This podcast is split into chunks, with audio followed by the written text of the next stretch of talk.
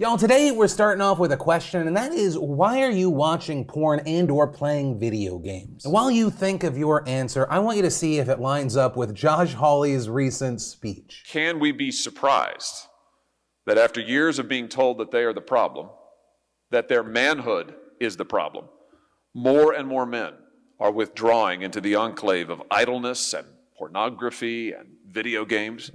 what are you talking about, Josh? Did your wife find you playing HuniePop and she didn't believe that you were just playing it for the strategic elements? So then you overcompensate with this ridiculousness, and then to stay on brand, you blame the evil, evil liberals. Like, Josh, why do you suck this much? Like, what happened and who did it to you? This is a news show.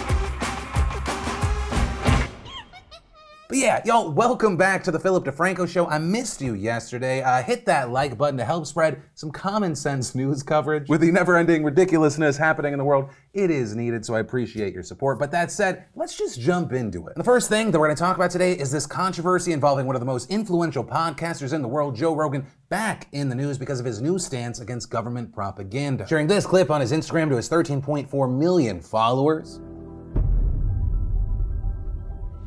You're having a reaction. Um, you're gonna be fine. Hold still.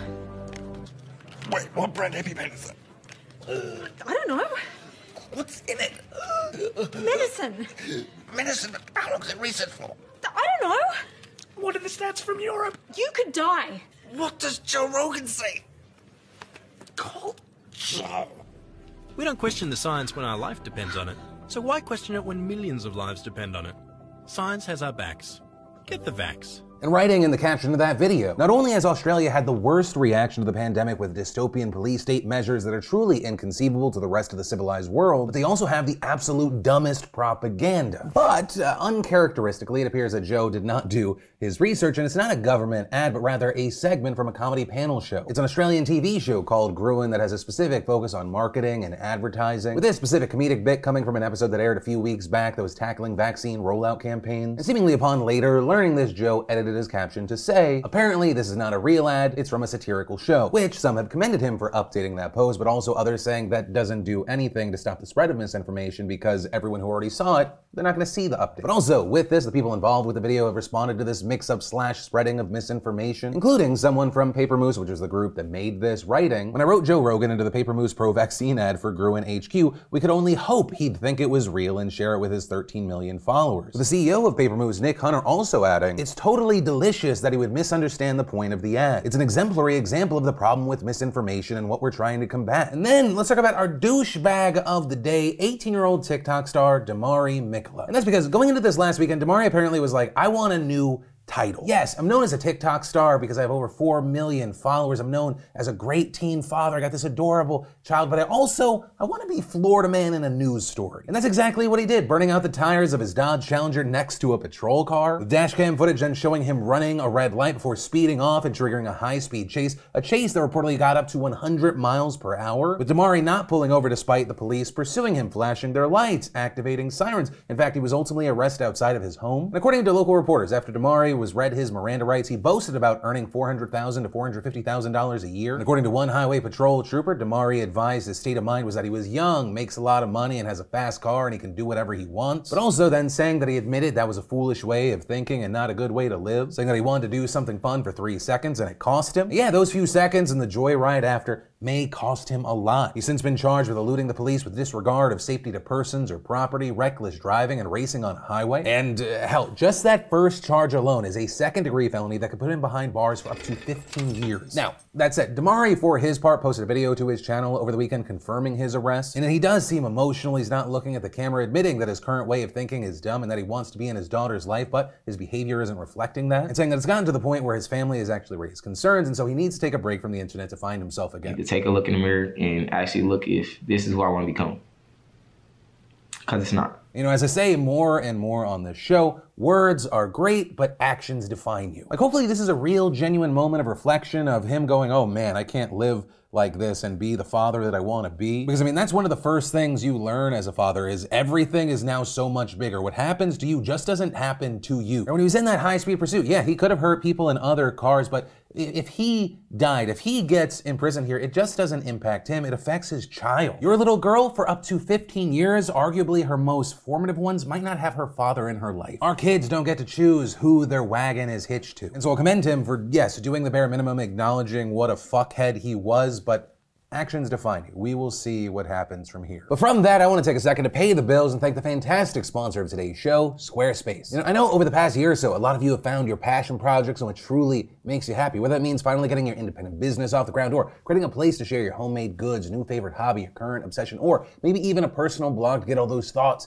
out of your head. No matter what you are doing, Squarespace is there to help. And it's all so easy. There's nothing to install, patch, or upgrade ever. And creating a website with Squarespace's all-in-one platform has never been so simple. It's extremely intuitive and easy to use. Plus, with Squarespace, you get access to all their marketing tools and analytics and personalized support from their award-winning customer care team via email or live chat, whatever you need 24-7, they are available to help out. So if you want to check it out, you want to see if it's right for you, go start your free trial today over at squarespace.com slash Phil. And when you realize you love it, make sure you enter an offer code Phil to get 10% off your first purchase. And then we should definitely talk about the Supreme Court for two big reasons. So the first is that the court actually ruled against healthcare workers in Maine who were asking for a religious exemption to the state's COVID-19 vaccine mandate. With that decision being made in a 6 to 3 vote with only Justices Neil Gorsuch, Clarence Thomas, and Samuel Alito voting in favor of the exemption, which very notably meant that the court's three progressive justices were joined by Chief Justice John Roberts, Justice Brett Kavanaugh, and Justice Amy Coney Barrett. And there's been a lot of focus on those last two with a lot of conservatives painting them as traitors. But very important, if you take a second to look under the surface, you look into the brief opinion from Kavanaugh and Barrett, they seem to indicate that the reason they voted against this wasn't because they were against it, but rather because it was filed as an emergency appeal, meaning that the case saw no oral arguments. With Barrett writing that the court should make such a decision, quote, on a short fuse without benefit of full briefing and oral argument. So there's reason to believe that she and Kavanaugh could have potentially voted differently if the case had been brought in a different way. And then, in addition to that big notable news, you had the justices yesterday hearing arguments on two cases related to Texas's extremely restrictive abortion law. Though, very notably, neither case actually focused directly on the right to have an abortion. Instead, each case, one brought by Texas abortion providers and one brought by the U.S. Department of Justice, centered on whether the law can legally be challenged in court. Right? Because remember, this law was designed to be very tricky and hard to throw out. Like that was by design because the enforcement isn't given to police or the state, but rather given to everyday citizens. Right? They are the ones who can sue anyone who carries out or aids an abortion for $10,000. And while the decision is very, very far away, what we learned yesterday is that Kavanaugh and Barrett may not be on board with the law, at least as far as it concerns abortion providers' right to challenge the law, with them actually seeming a bit less willing to side with a case involving the DOJ. This because, as Politico explained, Kavanaugh seemed troubled by the possibility that allowing the Texas law to remain in effect could lead other states to pass laws that would intrude on various rights protected by the Constitution. Kavanaugh theorizing that a left leaning state could offer a $1 million bounty against those who sell an assault rifle like an AR 15, then claim it wasn't using state power because only private parties could bring the suits, and saying there's a loophole that's been exploited here or used here. It could be free exercise of religion rights, it could be Second Amendment rights. Meanwhile, Barrett noted the law is structured in such a way that it prevents providers from presenting a quote full constitutional defense. But once again, this is not a clear, locked in statement regarding how they're going to vote, but it is notable that the justices appointed by Trump are skeptical here. Plus, this isn't even the biggest fight about abortion going to the Supreme Court in the next month. Right, in just one month, the court's going to be hearing another abortion case from Mississippi, and that one directly asks whether abortion before fetal viability is legal. AKA, that is the case that has the potential to overturn the Roe v. Wade with the current makeup of the court. And of course, with that, we'll be keeping a close eye on what happens there because either way, what happens will be massive. And then, uh, you may not realize this depending on where you live, but today is actually a very, very big election day. Number of critical votes happening, most notably of Virginia and New Jersey electing new governors. In Virginia, the race is between Republican Glenn Youngkin and Democrat Terry McAuliffe, and it is very tight. And while sure, no Republican has won a statewide race there since 2009, it is also incredibly important to note that the state has only once voted for a governor who is part of the same party as the sitting president since 1977. And part of that is likely tied to the fact that one, Virginia is such a